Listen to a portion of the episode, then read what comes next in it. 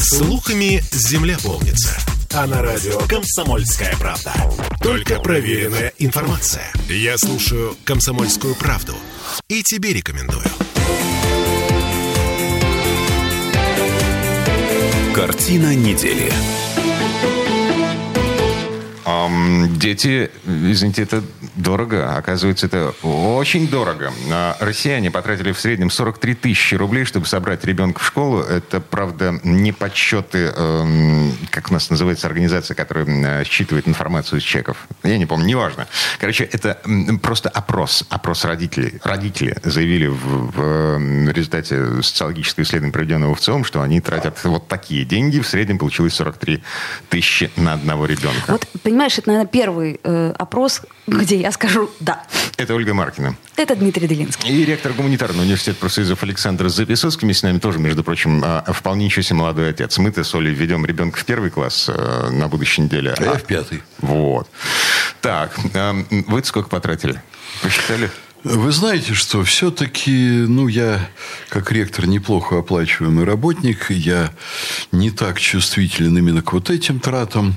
Вот. И вообще, как ректора, меня, конечно, беспокоит все-таки не только это. Есть вещи, которые беспокоят э, больше.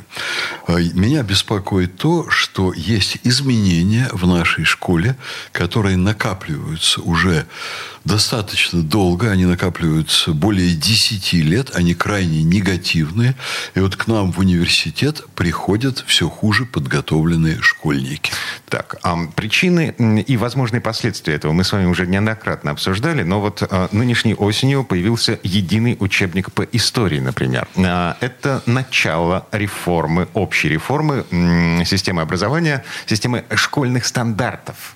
У нас сейчас учителя в школах имеют право выбирать, по какому стандарту им учить учеников. Ну, так сказать, список, да, огромный список учебников. имеют право выбирать, это правда. Mm. Получается, что единого стандарта, что меня поразило, до сих пор не существует. И, значит, Министерство просвещения объявило о том, что э, скоро этой вольнице придет конец. А, во всей стране будет один единый стандарт Э, в котором будет прописано, какие знания ребенок должен получить на базовом уровне, какие знания ребенок должен получить, э, если он специализируется на чем-то. И это все будет под одну гребенку. Первый звоночек – единый учебник по истории. А это реформа в лучшую сторону? Мы идем обратно в Советский Союз или нет? Знаете, что я вам скажу? Вот вы называете это вольницей, я бы называл бы это бардаком. А если подобрать какие-то иные термины, э, то я бы назвал бы это антинаучным подходом к образованию. Смотрите, конкуренция. Конкуренция – идея, о которой мы с вами неоднократно говорили. Если какая-то одна программа написана настолько хорошо, разработана настолько хорошо, что ее выбирает подавляющее большинство школ, почему нет? А не подавляющее большинство в это время что будет делать? Эм, они будут равняться на тех, кто... А что? А, а потом э, вузы что будут иметь? Они а будут иметь откуда, разный уровень подготовки. А откуда появятся хорошие, хорошо проработанные так, программы, новые, свежие? Дмитрий, мне ваш вопрос очень нравится. Откуда появятся новые программы в школах?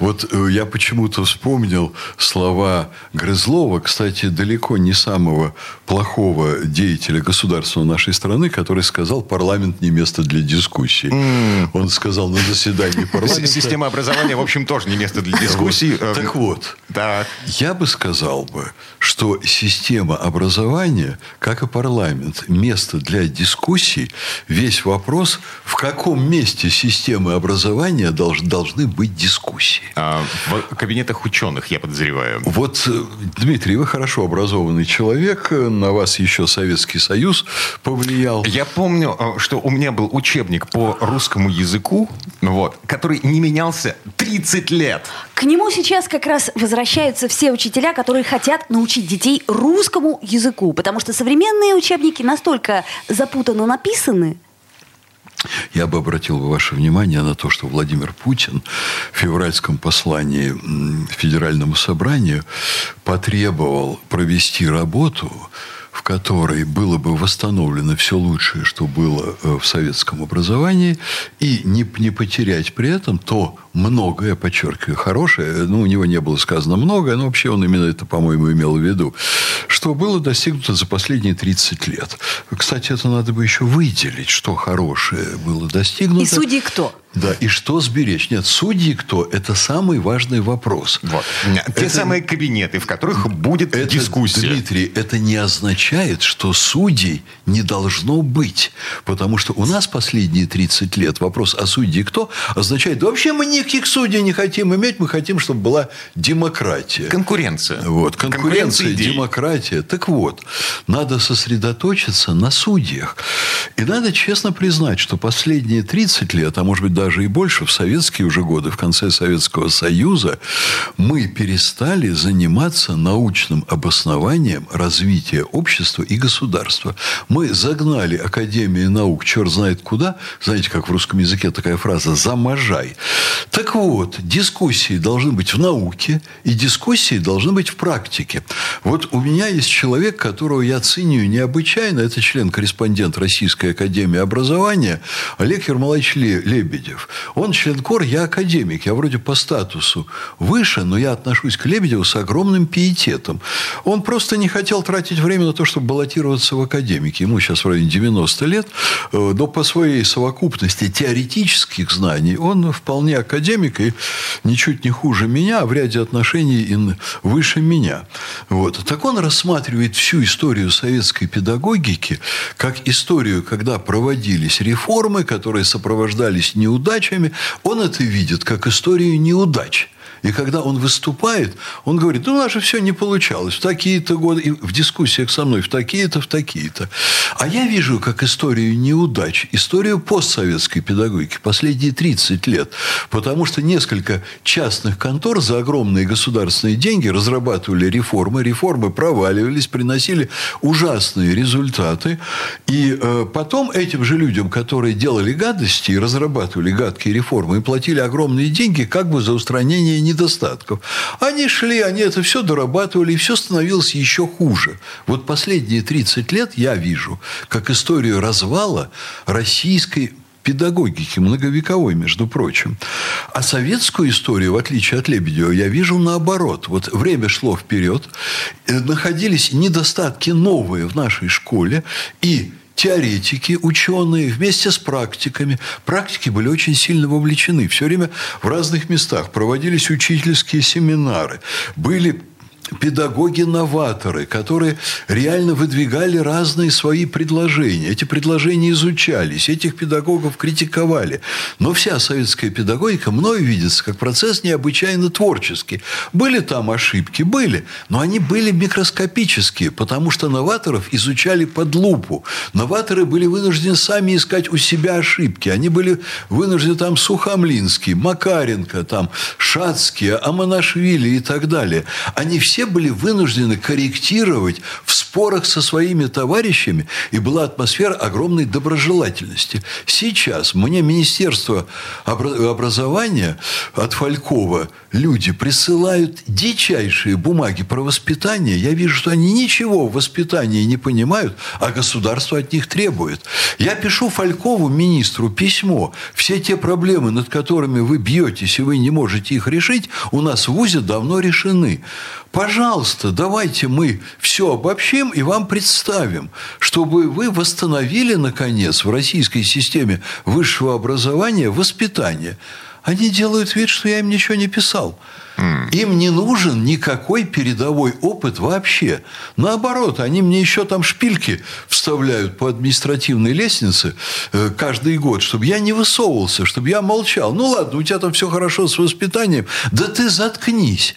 У нас большой коллектив серьезный над этим работает. Вы приходите в ВУЗ, вы не можете поверить, что такое у нас в России существует. Но для этого надо туда войти. Вы видите студентов, которые ведут себя совершенно по-другому. Но для этого надо туда войти и так далее.